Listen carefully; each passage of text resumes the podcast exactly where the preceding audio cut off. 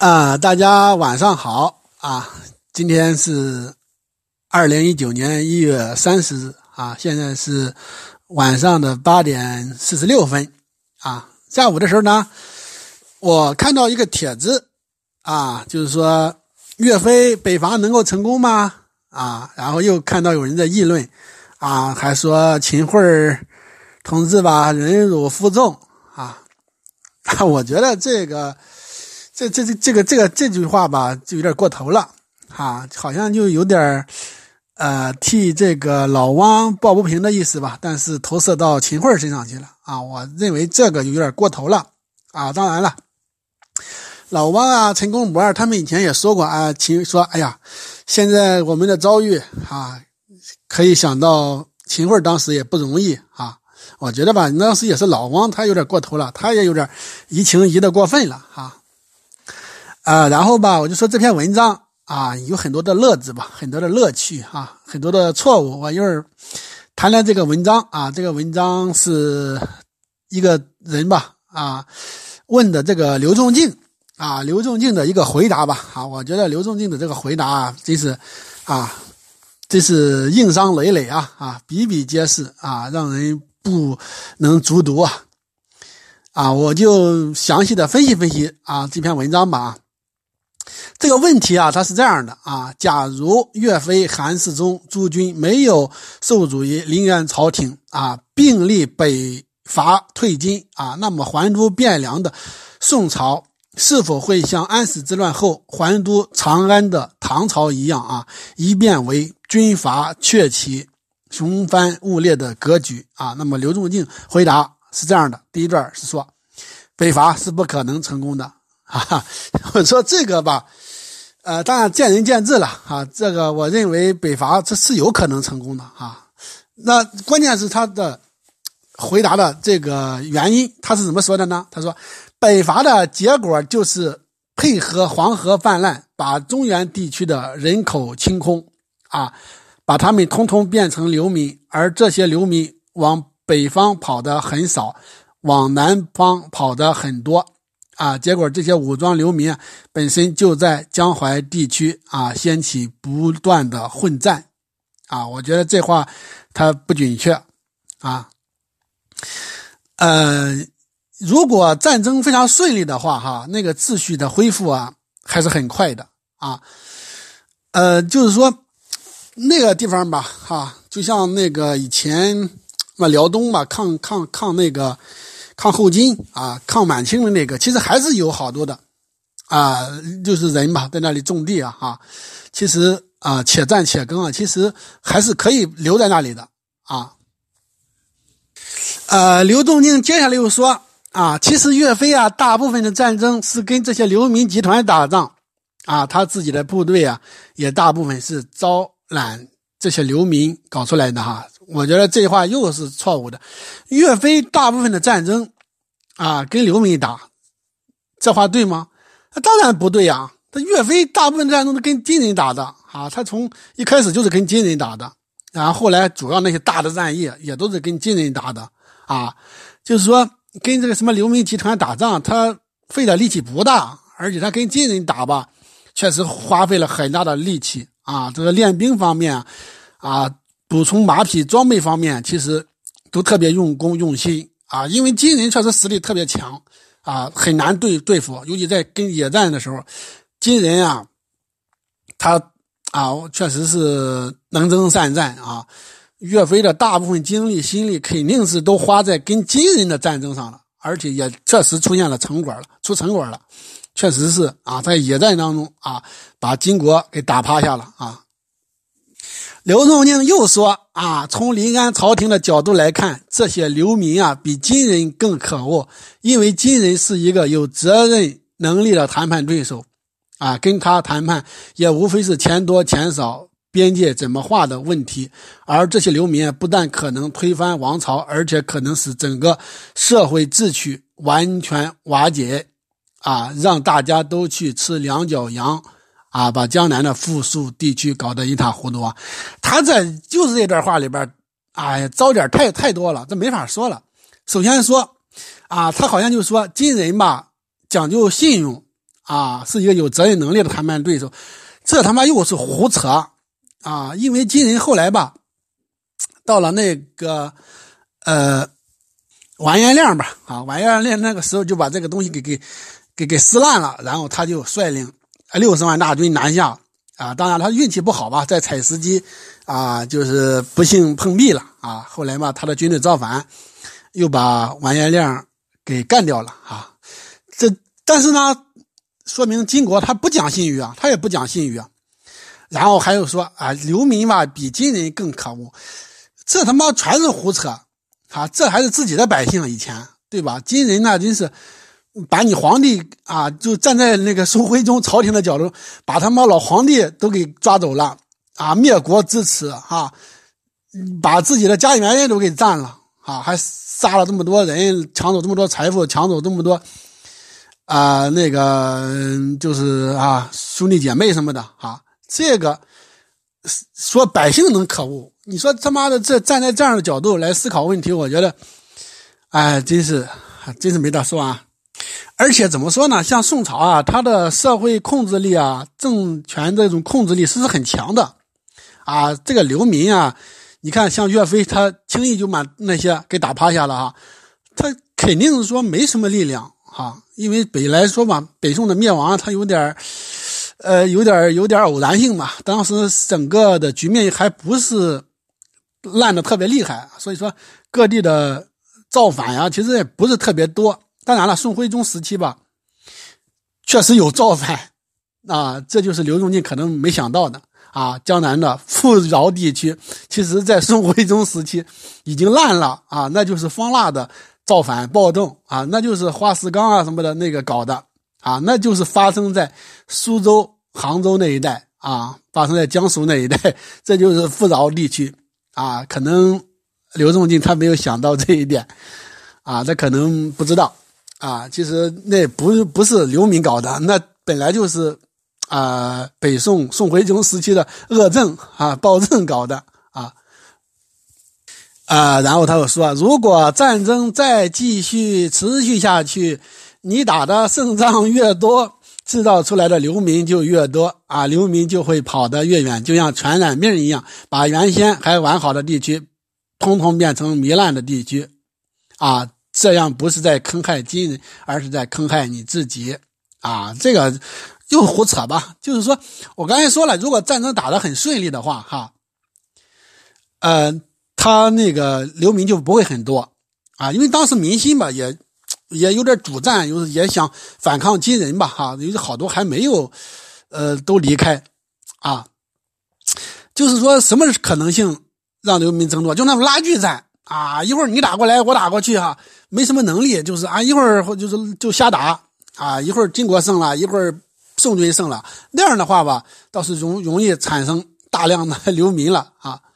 但是我觉得，呃，这是只是一种可能性吧，啊，因为岳飞吧，他确实有相当的实力啊。如果让他放开去打，放手去打，应该说啊，打成这种拉锯战的可能性小啊。然后他又说，金人大不了可以退回到满洲去，依靠草原和原始地带的部落结构啊，也就是穷一点，照样过日子。啊。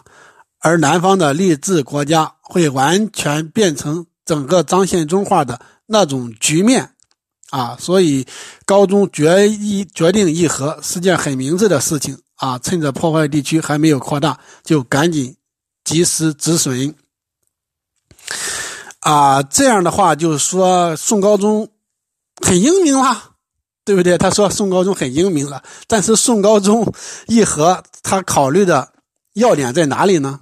啊，应该结合他这个制度吧，啊，结合当时的局面来考虑，啊，他的初衷肯定不是，啊，啊，不是这个国家了，主要还是他自己，啊，首先说，如果让岳飞放手去打，岳飞也打赢了，那么岳飞不单是功高震主的问题了，啊，就是说宋朝吧，他防范这个武人特别严，啊，特别严苛。啊，比如说宋仁宗时期有个名将吧，就是狄青啊，他就是个武人吧。啊，宋仁宗嘛，觉得狄青是个忠臣啊，也也也也很有能力啊，就不断的提拔他吧，最后让他做了好像枢密副使什么的。但是那个文臣复辟啊，啊，就显得特别的刻薄啊，就打压这个呃狄青啊，然后宋仁宗就看不过去了，宋仁宗就说：“哎呀，你干嘛这么刻薄呀？人家狄青是忠臣呀。”然后。伏笔就说：“太祖难道不是周世宗的忠臣吗？”啊，就这一句话，把宋仁宗给问住了。宋仁宗好像就醒悟了，啊，最后就苛待狄青啊，狄青后来郁郁而终。然后，啊，北宋就是这个德行吧，啊，反正赵构也是这样的啊，赵构肯定要首先防范五人，啊，攫取这个权力。然后呢，还担心北北伐真的成功了，把他爹、把他哥给送来，他就没地方摆了，啊啊！至于说，啊，就是说战争打下去会不会什么变成什么张献忠化，那个可能性也不大。如果打的就是说非常顺利的话，非常什么的话，整个国家它会团结啊，凝聚力还是会增强的，啊，会增强的这个凝聚力。啊，当然了，南方有些人吧，可能不愿意打仗，因为收税高嘛，还征兵的什么的，那那是有可能不愿意打的，啊，但是北方嘛，他肯定是愿意打的。北方那些人啊，他们愿意打回家园去，然后在北方原来的一些沦陷区里的人，肯定也愿意配合啊，那也是愿意配合的啊。而且我前面也说了，这国仇家恨呀，这北宋上上下下，按理说啊，都不应该。跟金人议和啊，不应该把这个，呃，就是北方华北给让出去啊！你看，像宋徽宗那时候吧，本来他妈过得好好的啊，还要跟辽国打，为什么呀？他就是想夺回燕云十六州。夺燕云十六州呢，夺那个地方吧，他也是一个国防要地啊。他夺了那个地方嘛，他他他认为在国防上有优势啊，所以说不顾一切的想夺那个地方啊。按理说，就是说他也有他的道理吧。虽然说，嗯，说这个决策有点错误啊，宋徽宗啊，但是宋高宗吧，作为宋高宗赵构这个啊，他按理说啊，就是说是不应该跟金人轻易议和的啊。起码啊，我觉得应该把黄河以北啊以南给夺回来啊，其这是起码的啊，就是说，你看把那个原来的首都给拿下。啊，就是开封嘛，东京汴梁啊。然后呢，刘仲敬又说说这话才牛逼呢，哈，说这些流民当中啊，也会产生出军事才能跟岳飞、韩世忠差不多的统帅啊，但是也同样会产生出跟岳飞、韩世忠才能相同，但并不站在朝廷一边啊，而是想要自己当皇帝，或者是想当梁山好汉的角色啊。这个货吧，他不太懂经济啊，他也不懂军事啊，我觉得他根本就不懂军事啊。像岳飞这种级别的啊将领，这是几百年一出啊，就是非常难得。像戚继光这样的，像李靖、韩信啊这种这种，其实他都是军事天才，这很少很少有的啊。像岳飞这种，真是北宋出来了，那这是北宋之幸啊。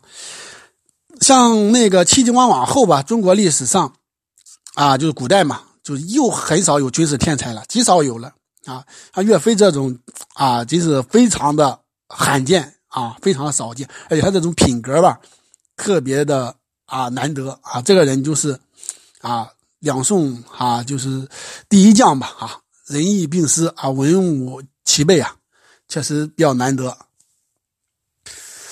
啊，那刘仲敬又说了一些屁话。我看啊，下边啊，岳飞能够杀死或者收编的流民只占全部流民的，比如说是百分之十啊，不是十分之一到二十分之一啊。史书只会记载这十分之一到二十分之一啊。他没有看到岳飞的每一场胜仗杀掉一个人、收编三个人的同时，又要制造出五十啊个更多的流民，而这五十。个更多的流民，将来又需要有新的岳飞去收拾啊！这种战争如果无限期的继续下去，就会把华北平原、黄河中下游地区变成不适合人类生存的地区，然后流民集团在江南疯狂混战，啊，使赵宋朝廷完全瓦解，啊，金人顶多就是退回到满洲去，恢复他原有的状态，结果无非也就是这样啊。我觉得这个吧，也是低估了宋朝。他的这个控制能力了啊，他这个基层组织能力啊，控制能力啊，我觉得这也是低估了。其实北宋在制度上还是比较稳固的啊，他比较成功啊，比较有一套的。尤其是什么呢？哈啊，大家中国就是说研究历史的人，或者说一般人吧，啊，不太了解历史的，都都以为吧，啊，就是农民暴动啊，或者说底层暴动啊。很容易成功啊，其实不是，其实非常非常难，啊，非常非常难。像朱元璋这种，啊，刘邦这种，也就是非常幸运了，啊，这种这里这两个啊，也就出了这俩，啊，其他的都没有成正果的。尤其是到后来越来越难了，为什么呢？因为文人啊，知识分子、知识阶层完全被这个朝廷啊，他的这个给吸纳了，就是说在意识形态上完全。啊，就是说，把他给啊奴化了吧？啊，反正就是一般都是忠于朝廷啊。像明朝的，你看，基本上有读书人，基本上没有跟着李自成干的，基本没有啊。也就是说，朱元璋那个时期吧，可能有一种反元啊、华夷之变啊那样的一种意识形态啊，才让一部分啊知识精英吧参与到朱元璋他的队伍里来的啊。但是到明朝，你看，基本上没有跟着。李自成干的 很少，几乎没有啊，有可能是小小的，不算是知识精英啊。所以说，他们这些啊流民吧，或者说底层的，就很少很少的有这种成大器的、成气候的，可能一般都是属于啊，属于一个呃那种吧，占山为王那种性质啊。啊，刘仲卿下边又说，表面上看宋金双方互为死对头啊，其实真正的问题在于宋金双方都要与层出不穷、像蘑菇一样生长的张献忠集团和无政府状态做斗争啊，然后还说什么呃，这个宋金双方啊的主要的对头吧是张献忠和破坏力量啊，我觉得这个。充满了一种对底层和民众的一种蔑视吧，啊，呃，就是说啊，对民众的这样的一种啊一种一种毫无怜悯之心的这样的一种丑化吧，啊啊，大家想一想，这个张献忠和这个所谓的流民的这种破坏力量，它是怎么产生的？啊，就说在当时吧，在以前宋徽宗时代，那都是朝廷的暴政。啊，恶政啊，让百姓啊不能安居乐业啊，所以说方腊他造反啊。当然有一些吧，可能有一些野心家，但是没有这样的朝廷的这种暴政恶政，让大量的百姓啊流离失所，他会造反吗？他肯定不会造反呀。然后没有金国的这种铁蹄的践踏，能够产生那么多的流民吗？啊，所以说。啊，这个就是底层老百姓，就是说他肯定人家是啊，就是安居乐业愿意选择。如果能安居乐业的话，肯定安居乐业，是不是？像张献忠吧，就算是野心家吧，啊，这样的，他能成气候，也是因为啊有这样的环境。而这个环境首先是谁制造的啊？是朝廷和这个金国制造的啊啊，所以吧，我觉得。啊，这个刘某人嘛，哈，他的这种，呃，这种观念嘛，哈，这种对民众的这种蔑视、这种丑化，啊，我觉得是非常的 要不得，非常的啊有毒的，哈。然后吧，我记得他们经常说，哎呀，说欧洲多好，欧洲，啊，好像就是多高贵似的，哈。但是我们也应该看到，比如说。以前的就不说了吧，中世纪那就不说了，就欧洲近代吧，它的这种战争啊、暴力啊、屠杀呀，其实也是非常之多的，也是相当相当多的啊。呃，比如说三十年战争，哈，造成欧洲至少二百万人的死亡，像德意志有些地区啊，百分之九十的人都死了。然后杀的比较乱嘛，啊，然后要本来不是说宗教战争嘛，后来啊，后来就是招兵都招乱了，然后新教的啊，可能招一些天主教的来来当兵，然后天主教的可能招一些新教的来当兵啊，还有一些宗教屠杀吧，啊，法国发生的那些什么屠杀啊，尤其我们看爱尔兰吧，爱尔兰那个呃也是暴力非常厉害，比如说。呃，一六四一年啊，天主教，然后那个民众嘛，屠杀一些新教的啊，屠杀了多少？当时好像新教的人，当时在爱尔兰岛上大概有十几万吧，反正被屠杀的至少也有一万多。然后过了几年，克伦威尔带着兵又来了，然后又屠杀了，屠杀的非常厉害，然后杀的非常厉害啊。然后比如说，啊。大概一七八几年吧，然后一七九几年，然后爱尔兰地区又是暴乱呀、屠杀呀，那时候杀的又是尸山血海的，也非常厉害，啊，那杀的非常厉害。然后有的人会说：“哎呀，这是爱尔兰，英国没事英国很好啊。”当然，我们不说就那个，比如那时候已经发生法国大革命了吧？啊，法国大革命，比如说也死了好多人嘛，啊，拿破仑战争又死了好多人嘛。然后我们说，英国那个时候。啊，就是说，在十八世纪末啊，其实也非常的严重啊。什么呢？有点啊，就是说有点像暴政那个意思。反正当时吧，有一股法治恐怖主义啊。当时吧，嗯，当时反正就是啊，我们可以看那个《致命的海滩》那个，反正啊，这个细节具体我也不说了啊。反正吧，啊，当时那个民众吧，嗯，其实地位也挺悲惨的啊。你比如说童工啊，去打工啊，遭受虐待啊，遭受打骂呀，其实也，然后还有好多职业病啊，那些，其实也都挺悲惨的，底层很悲惨。然后呢，啊，就是，哎，被那个就是说法治恐怖主义吧，然后被流放。当时那些年流放了有几十万人吧，反正也挺悲惨的。当然了，就是说，如果你没有怜悯之心的话，啊，你觉得这都是？哎呀，历史进步、历史什么的一个代价吧。但是我觉得，它也说明一个道理：这些人没有政治权利啊，啊，没有政治权利，他就容易啊被啊被剥夺啊被压榨啊。当你有了政治权利的时候啊，你才能避免这样的命运啊，这样悲惨的命运啊。虽然那时候一个法治国家、宪政国家，其实没这么简单啊。当一部分人没有权利的时候，你就算是一个法治国家。你一个宪政国家，哈，那些底层的他也会啊被剥夺、被压榨啊。